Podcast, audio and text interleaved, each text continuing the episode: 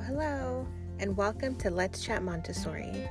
I'm Elma, a passionate Montessori educator. I'm here to share with you all the insights that I've learned over the last nine years while working with toddlers. I'm here to help you to help your child be more confident, responsible, and independent little human while exploring the Montessori method. Hopefully, with all my shared insights, you will feel more at ease and empowered to begin setting up a prepared environment for your little one. Join me on my show as I will be diving into different topics all about the importance of routine, a prepared environment, a prepared adult, and so much more.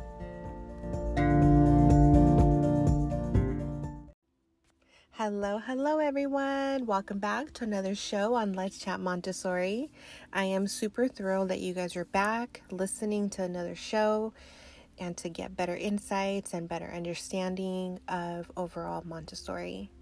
Today's topic is about toileting and the floor bed. That's right, you heard that right. Toileting and the floor bed.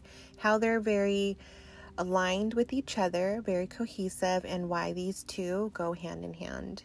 So, when we're first beginning toileting, there are always a few things to think about when you're fully transitioning your child into underwear. And we're only going to talk about toileting and the floor bed and how these two go hand in hand. Anything else, you guys know there's two other episodes that I talk about toileting and everything else that you want to start with. Um, so, today's show, I will give you a perfect example of what we see in a classroom setting and a few setbacks that the child will encounter when doing the whole toileting journey. So, in a Montessori class setting, we want to be able to lay out very clear expectations from the beginning, and this is to support your child's success within the toileting acquisition. And with toileting in particular, we want to be very clear about the message that we want to be able to deliver in the expectation in itself. And a lot of the questions that I like to throw out there is, you know, what happens when when we put our child in, in a Montessori classroom and they're in underwear, like while at school, right? And then we also learn that at school they have you know floor cots or there's those cots that they lay out individually which you know of course essentially that's giving the child you know the opportunity to get up and off their cot when they wake up.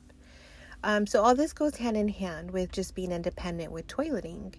But also what happens when then we also learn that the child is in a crib while at home but they're also in underwear at school. So you know, we see this often where, you know, the child is underwear at school during the day, uh, but when at home, uh, they are in underwear, but then they are in a crib. So this this is really a mixed message that we give the child, and the child gets very confused because they don't really know what is expected of them. So let me explain so you kind of better understand when we are speaking of a child and, you know, really thinking about what they're thinking about in their own little mind and how they're really trying to understand the world around them, they're trying to see how they fit in. So every day they have an opportunity to see and get a better idea of what all this means.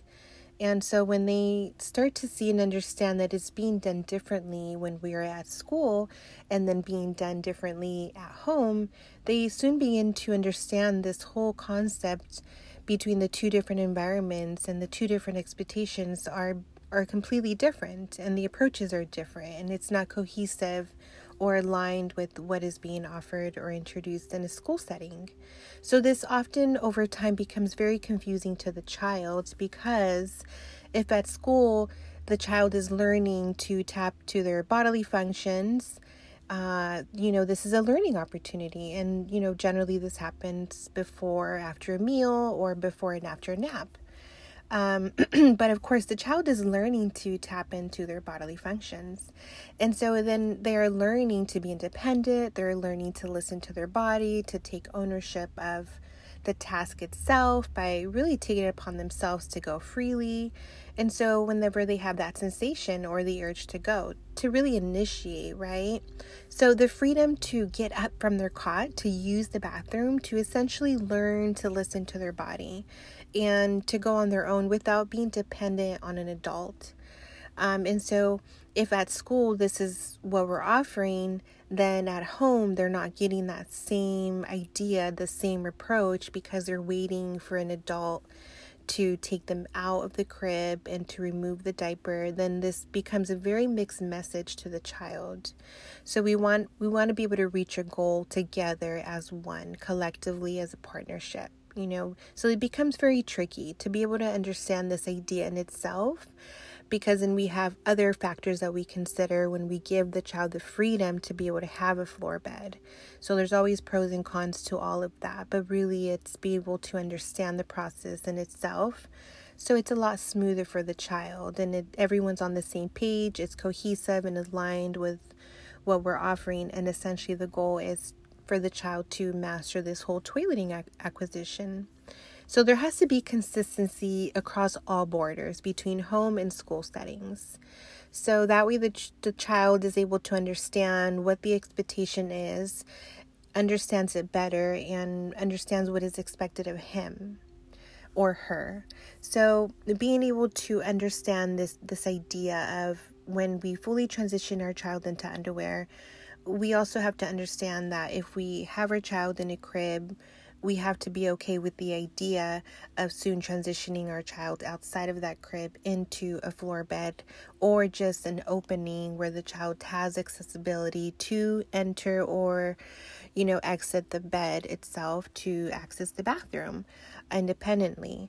Uh, and that is the goal essentially to give them the tools and the confidence to be able to do that. And there's ways to get your child there um, so those are some of the things that I noticed when we're doing the whole toileting transition into underwear during the day. Um, it's just a really good idea to communicate with your teacher and vice versa. The teacher is able to speak to the family or the parent, and everyone has very clear information about what is going to be happening when we officially transition um, any child into this whole um, underwear transition.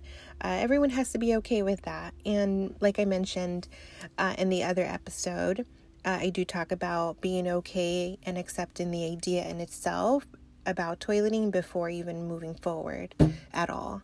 Um, so that is uh, today's topic about toileting and the floor bed, and I'm hoping that it gave you guys a better insight, a better idea um, more of a better understanding of overall how toileting and a floor bed go hand in hand, and how soon, if we don't make that shift, the child will get confused and setbacks and other things start happening.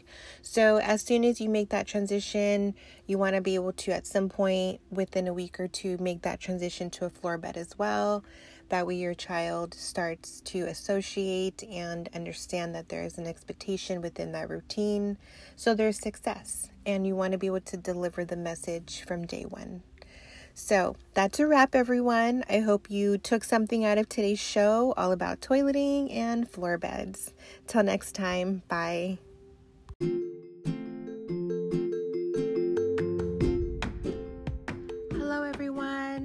Thanks for staying with me till the end. Check out our show notes at blossmmontessori.com. That's B L O S S M Montessori.com.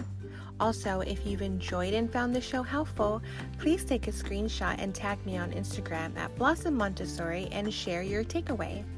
And don't forget to show me some love by subscribing, rating, and reviewing this podcast on Anchor or Spotify. Till next time.